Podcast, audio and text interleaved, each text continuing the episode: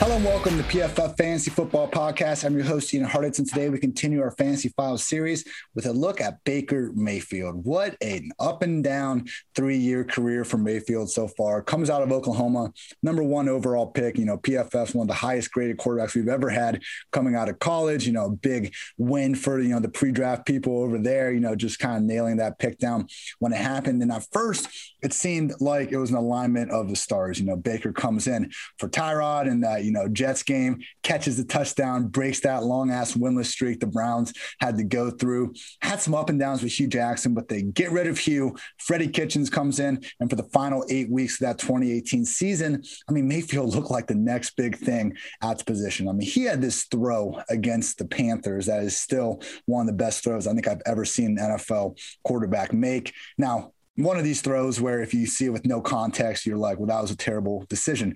Baker, why rolling to your left? Did you chuck a ball 60 yards down the field on a line in between three defenders, only to have Jarvis Landry mirac- miraculously catch it? It was on third and 18. So with that in mind, you know, he does get some benefit of the doubt, but it wasn't, it just, wasn't just the production he put up in 2018. It was the manner in which he did it. It reminds me of Justin Herbert a little bit, where you know the numbers in and of themselves are impressive. The guy set the freaking rookie. We're talking. I'm talking about the two, you know, number one and number two guys in most touchdown passes by a rookie. I mean, both of them. They don't even need the film to talk about how impressive their debut seasons were. But once you look again at the manner on which they were getting some of these yards, I mean, there were stretches on that 2018 Browns offense where Baker and company looked unstoppable and they were being hyped up as a top five offense and, you know, sneaky Super Bowl contender, even going to 2019. As we all know, that did not go so well. Even with OBJ in town, it just did not work out. Six and 10 record. Year two, the Freddie Kitchens experience didn't work out, and Baker and company just couldn't get it done. So, quick kind of side point, we have now seen the last three number one overall picks. First, we had Baker. They get Odell in year two. Things they don't make they don't meet expectations. Rebound a little bit in the post hype year three. Kyler Murray was the number one overall pick the following year. Expectations for Kyler and company were pretty damn high before last year. They added DeAndre Hopkins to the offense. Didn't quite get where they wanted to be stars are aligning seemingly for the Cardinals to have a nice post hype bounce back year. And maybe, just maybe, Joe Burrow and company undergo a similar trajectory. They added Ja'Marr Chase, not the same thing as OBJ or Hopkins, but still a very prolific wide receiver that we're expecting uh, great things out of getting him. Hype is going forward. Still have some issues on the offensive line defense to worry about. So it makes more sense that 2022 might be the Bengals year. But that's just a fun trend I've noticed with each of the last uh, number one overall picks. They get the stud receiver in year two, uh, regress just a little bit, but maybe in that year three, they just end up balling out. So Baker, we did see that trajectory. 2020 Browns, you know, joined all 30, 30 other teams as, you know, teams that unfortunately ended the year on a loss. But for them to get that playoff one against against the Steelers, and really just put together some great performances throughout the second half of the year. Uh, was really impressive to see from Baker. And if you look at, you know, last year, just more specifically in terms of a week to week basis, like the idea that this team or that this offense was bad with Odell Beckham just isn't really rooted in reality. If you guys didn't catch my uh, my QBs without their wide receiver ones podcast, I'd encourage you to check that out. It was live a couple days ago, but basically even though Baker's numbers were down with OBJ compared to without OBJ, this offense was putting up all kinds of points during the first seven weeks of the season. They got shut down by the Ravens. They only scored six points, and the Steelers, they only scored seven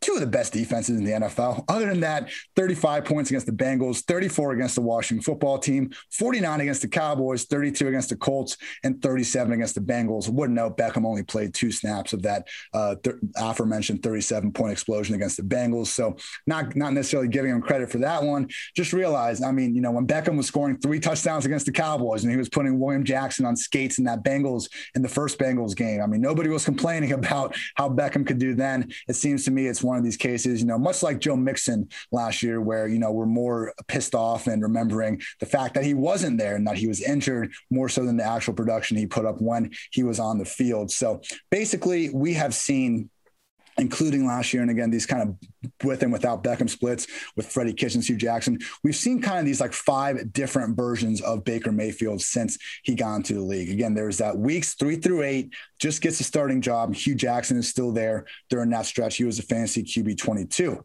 Now, after Hue Jackson got fired in weeks nine through 17 in 2018, Baker was the QB 10 down the stretch. Weeks one through 17 in 2019 with Freddie Kitchens, unfortunately, just the QB 20.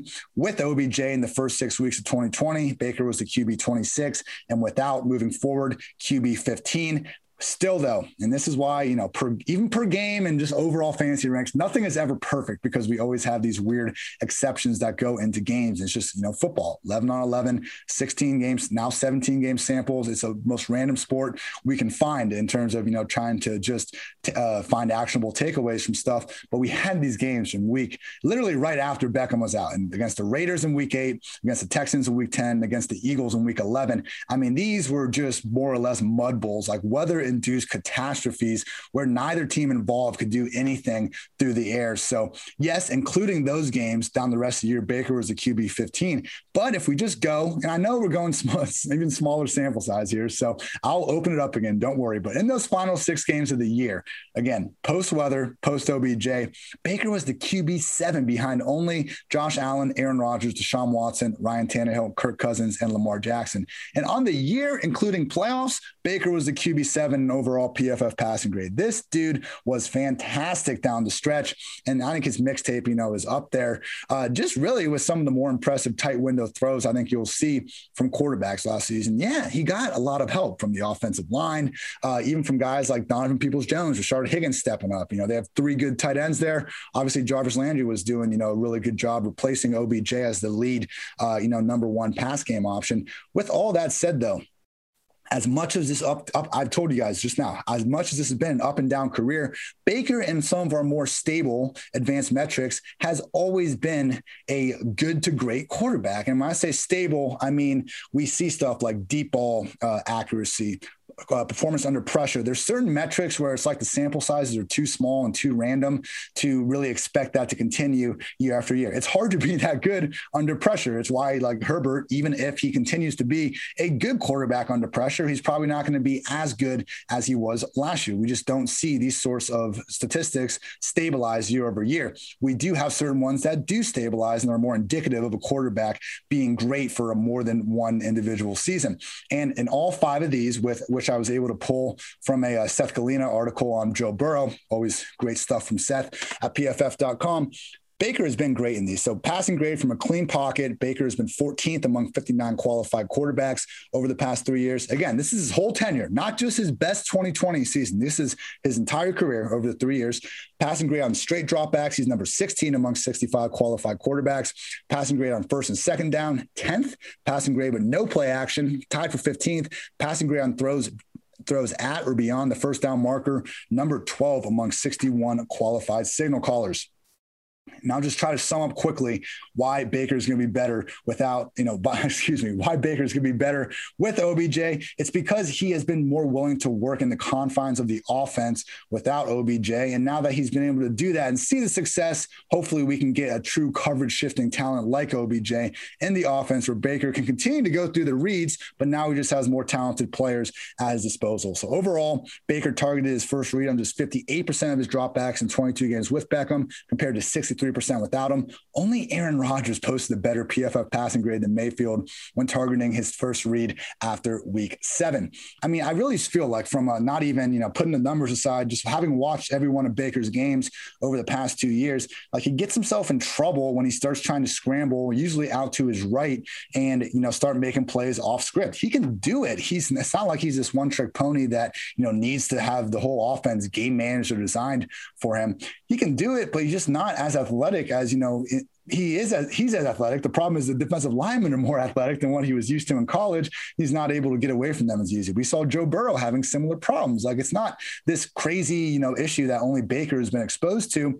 It just makes sense that the more Baker can, you know, win from the pocket and just selectively choose when to escape, the better off he and the rest of this offense is going to be. So losing OBJ, not the problem. And if you're still not sold, let me tell you this: Patrick Mahomes has averaged 0.6 more yards per attempt without Tyreek Hill on the field. Now, would anybody, anyone ever try to make the argument that Patrick Mahomes is better off without Tyreek Hill? Of course not. Then don't make the same argument with Baker being better off with OBJ. And that's the last we'll say about that. But again, we got the stale production. We got anyone's idea of a number one receiver coming back to the offense. We have two proven instances in 2018 and the back half of last year of Baker being able to be at minimum a low end QB1 fantasy. The last piece of the puzzle, people, is Baker is again returning to a great offense. I mean, this was PFF's only offensive line to finish, and we've been doing this since 2006. Our only offensive line to finish graded number one in both run blocking and pass blocking grade.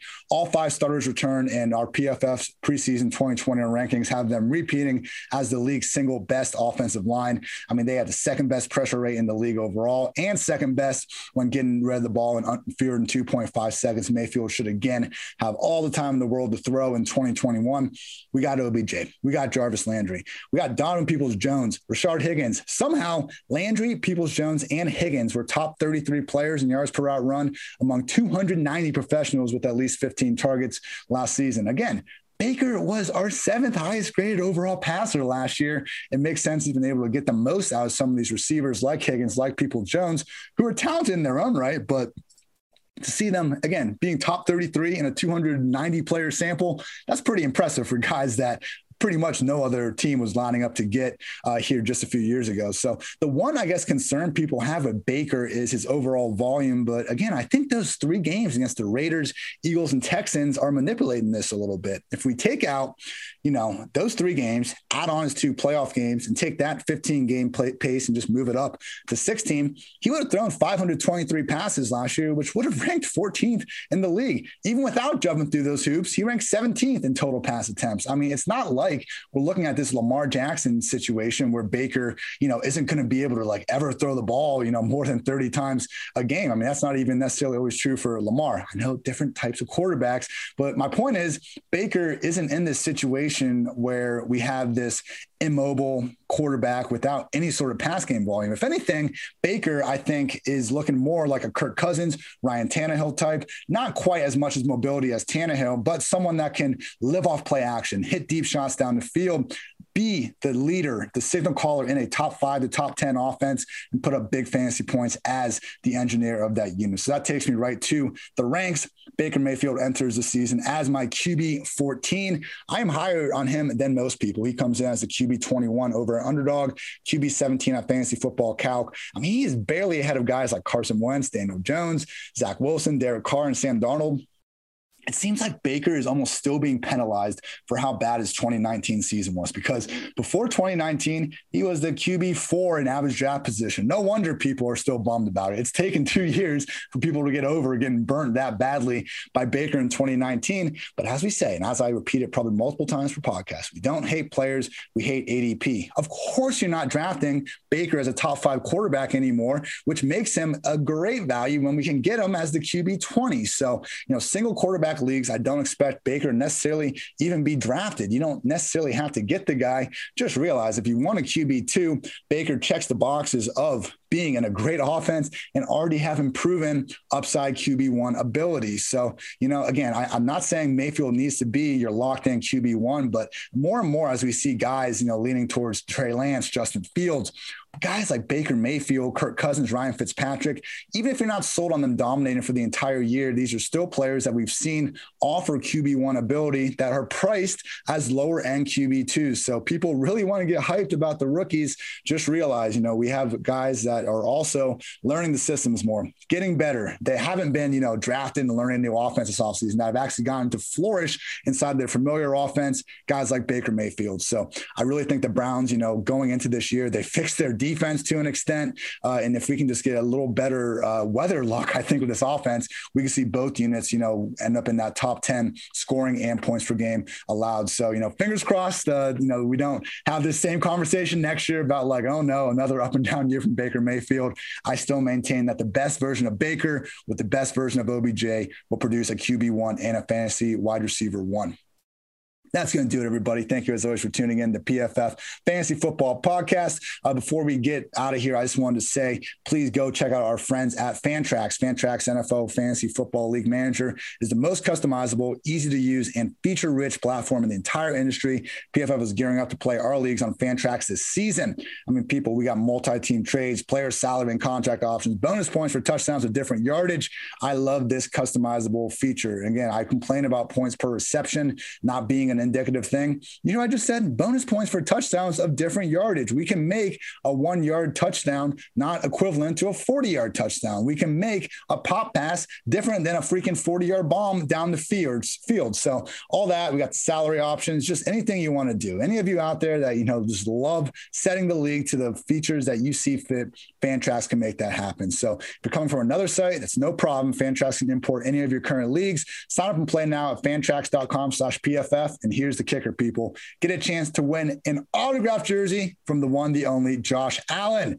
Again, fantrax.com slash PFF, the home of fantasy sports. Go get that autographed jersey from Josh Allen. I would also be remiss if I didn't mention our friends over at Underdog Fantasy. If you like fantasy football, if you like playing fantasy for money, you need to check out Underdog Fantasy. Underdog's got everything, including season long and playoff best ball. Best ball is a season long game where you draft a team like you normally do, but that's it. There's no one season roster management. Underdog automatically selects your best performers each week, saving you loads of time. Go to Underdog Fantasy and deposit $10 using promo code PFF and get a free PFF Edge annual subscription. It's promo code PFF. Draft now at Underdog Fantasy. Thank you as always for tuning in, everybody. The PFF Fantasy Football Podcast, new episodes every single day. I just banged my hand on a humidifier as I was saying that. So I'm excited. You should be excited too. We'll continue to have, uh, you know, more good stuff on throughout the summer. So I'm Ian Hartitz. Thank you as always for listening. Until next time, take care, everybody.